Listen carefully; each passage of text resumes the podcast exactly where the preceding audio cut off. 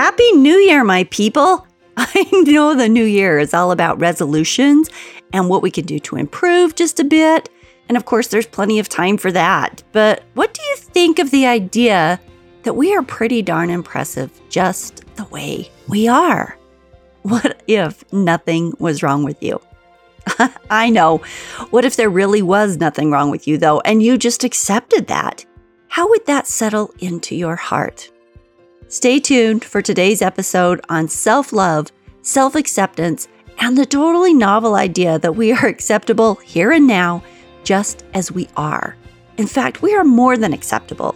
We are beloved and filled with magic. Stories are our lives in language. Welcome to the Love Your Story podcast.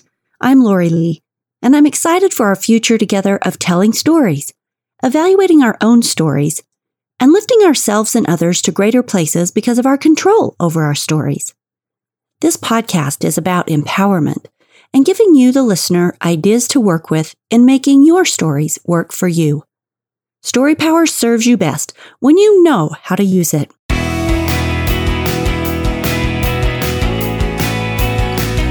Since loving ourselves creates the foundation for loving our story, this topic is ideal for the Love Your Story podcast. So I wanted to pose the question to you what if there is nothing wrong with you? I first heard this statement from Susan Hankel's TED Talk, part of the How to Be a Better Human series. So I want to start there. Susan Hankels has worked as a psychotherapist for more than 45 years.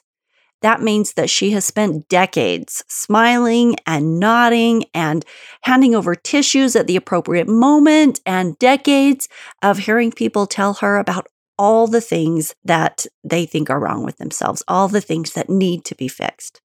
Well, I love her story because she says, One day, as I was listening to a patient talk and talk about that whole list of what was wrong with her, she says, right in the middle of this list, I thought, What? You know, there's actually nothing wrong with her. From that moment, she realized there is a surprising power to be found in prompting people to ask themselves, what if there's nothing wrong with me? She says this doesn't mean that we're perfect. For instance, most of us could stand to eat a little better and sit up straighter and be a little nicer here and there. But we can stop spending so much time dwelling on our personal shortcomings and imagining how our life will be better once we finally finally vanquish everything that's wrong with us. Quote, we create this whole list of what we think is wrong and then create an entire life around it. Unquote. In fact, the attributes we think of as problems can be our strengths. Now, Hankel tells this story in her TED Talk that is called What If There's Nothing Wrong with You? And it's all about building the skill of acceptance. Hankel says this question is about pressing pause on your inner critic and making quote, a choice to let go of all the ways you've made yourself wrong, unquote. So let's listen to her actually tell a little bit of this story herself. I had the fortune of meeting the most fabulous um, director of documentaries. And he said to me, When you're not watching movies, what are you doing? So I said, Well, I'm writing a book. It's called What If There's Nothing Wrong with You? And he looked at me and he said, I can tell you right now eight things that are wrong with me. So I said, Name one. And he said, very defiantly and certainly, I have oppositional defiant disorder. I'm like, like I couldn't tell, right? So I said to him, What's wrong with that? He said, Well, I, um, I would always defy my parents and teachers. Well, what's wrong with that? I wouldn't comply with any of the rules at school, and I didn't do anything I was told to do at home. What's wrong with that? He said, Well, I was always in a bad temper. I argued with my parents all the time. I never had any friends and I loved being alone. I said, Well, what's wrong with that? and we had several interactions like that. And at some point during the interactions, he said to me, Hmm, you know, actually, I really like being alone. And I was able to write stories, write film scripts in my head. Come to think of it, I think oppositional defiant disorder has me be the great film director that I am. He said, I actually like not having a right or wrong diagnosis about this, just accepting it is what it is. Mm. The next day, he found me. He came up to me and he said, I slept through the night for the first time in years, not having to make myself wrong, decide what I should be doing and shouldn't be doing. He said, You know, I'm going to look at those seven other things that I was so sure were wrong with me.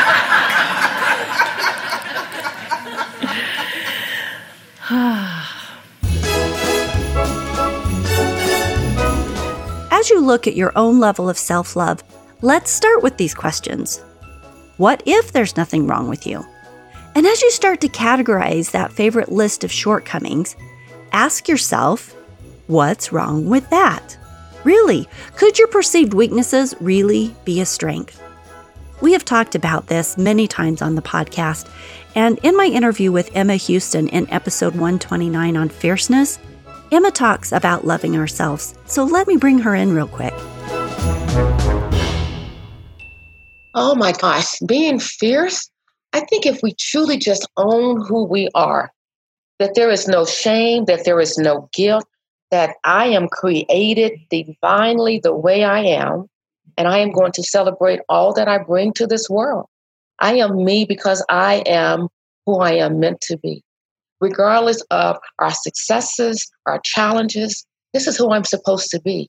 But we continue to grow. And if we continue to grow, we just keep elevating ourselves up to the next level.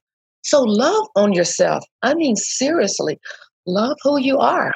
Love who you are. Surround yourself with people who also love and support you. Here's another wise interviewee, Laura Ann Turner. This is from her episode 127. Is this a source inside of me that's good? Or is this a source of maybe bad or evil that's trying to get me to doubt myself? Because we are all warriors and we're here and we have missions. And like you said earlier in the podcast, we all have light. Whether we choose to shine that light or not, we all have light. And I just sometimes think about what the world would be like if we were a little bit more accepting of people choosing to shine their light in the way they want to shine it. And for us to actually be good to people, for us to love and for us to nurture and for us to love ourselves and not how much better would the world be? I just want people to know how important they are and how needed they are in this world. Each one of us is divinely positioned where we need to be at this time, at this place. And you're needed. We're all needed here. And we all have value and we all have purpose. And so I just want to say to all of the listeners, you are loved and you are needed in this world. I love to discuss the concepts, but concepts don't help us much until we implement them into our way of being. One thing to know, but it's another way to become, another thing to become. So I always like to discuss ways to take action. In my earlier episode, this was one way back from the beginning with Natalie Burridge, um, episode number 26. She is a self love coach. And in my discussion with her, we talked about the how of starting to love ourselves and then talked about a few tips. So here's Natalie. You know, self-love can sound so like nebulous when when someone's like, "All right, I I, I know I need this. I know I, that this is going to be like helpful and supportive in my life, but how the heck do I get there? Because most people, when they have that self-love desire go off, they're living in a space of self-doubt and lack of confidence and really struggling with loving themselves. So it's like, how do you go from that space to like confidence and trusting yourself and loving yourself. And what I like to share with people is it begins with just the willingness to make that choice make that decision, that shift. And then it's a practice. It's a practice at first, which means when you first start off, on your self love journey is you're probably going to feel like a fraud because you're like, but I don't, I'm struggling and this, that, and the other. But it's like, awesome. And you'll get there eventually.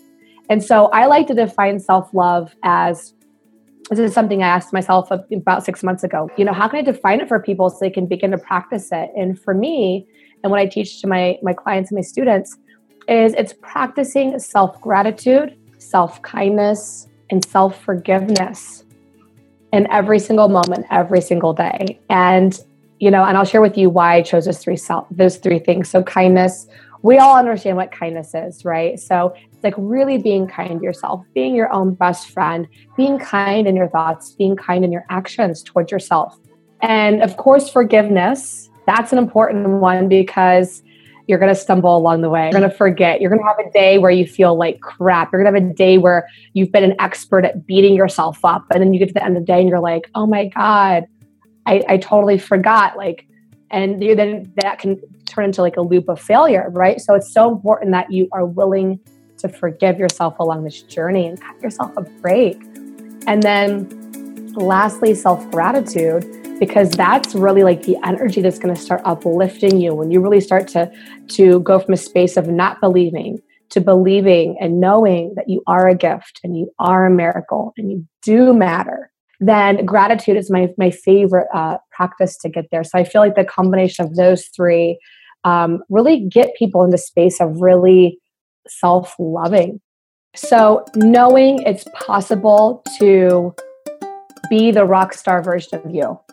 You know i consider the rock star version like your best self. So like if that word doesn't resonate with you like choose another word like you know being the goddess self or being that warrior whatever word like really lights you up like knowing that that is you period. I don't care what's happened to you in life. I don't care what chips have been down for you. You are amazing period. And so it's first recognizing that that dream version of yourself that you dream of you long for is actually real and it's possible to live. Secondly, practicing gratitude for yourself.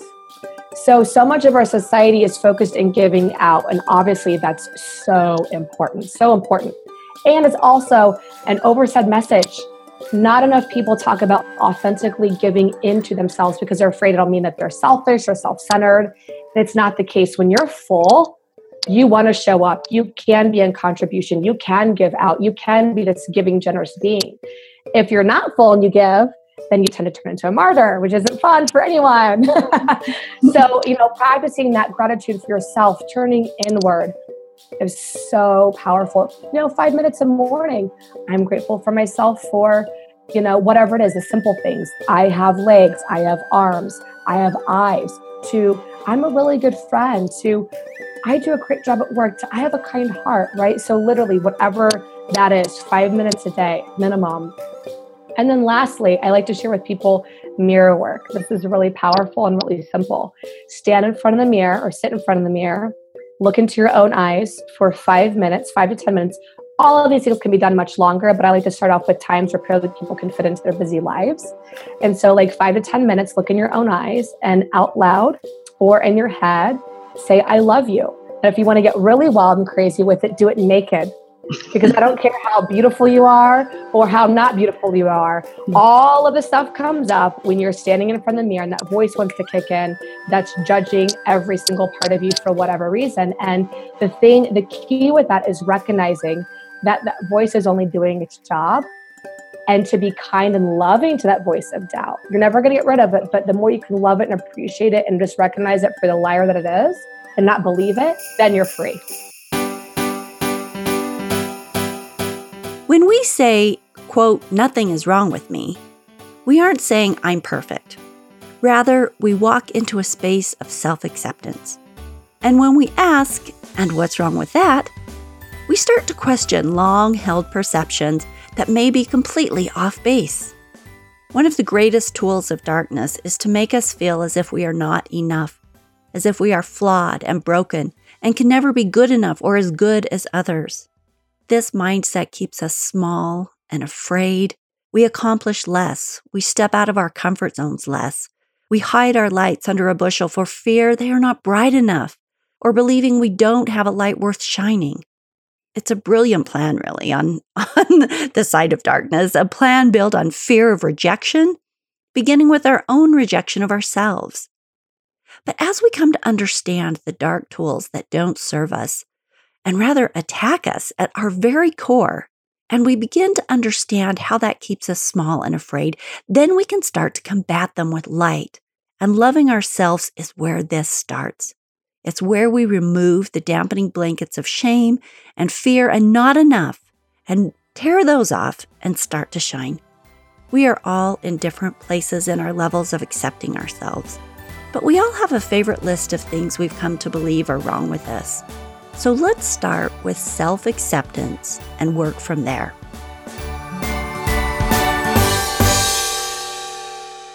Your challenge this week comes up the next time your inner critic starts to harp on you. Come back with, and what's wrong with that?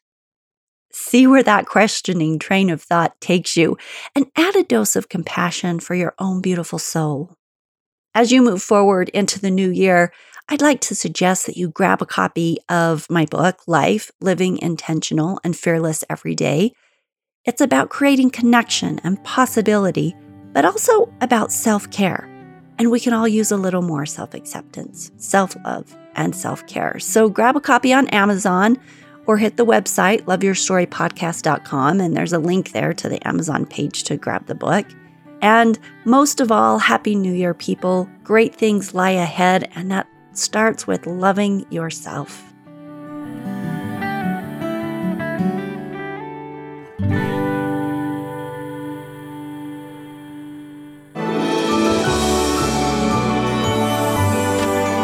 Thanks to Daryl Chen and ideas.ted.com for the information shared on Henkel's TED Talk.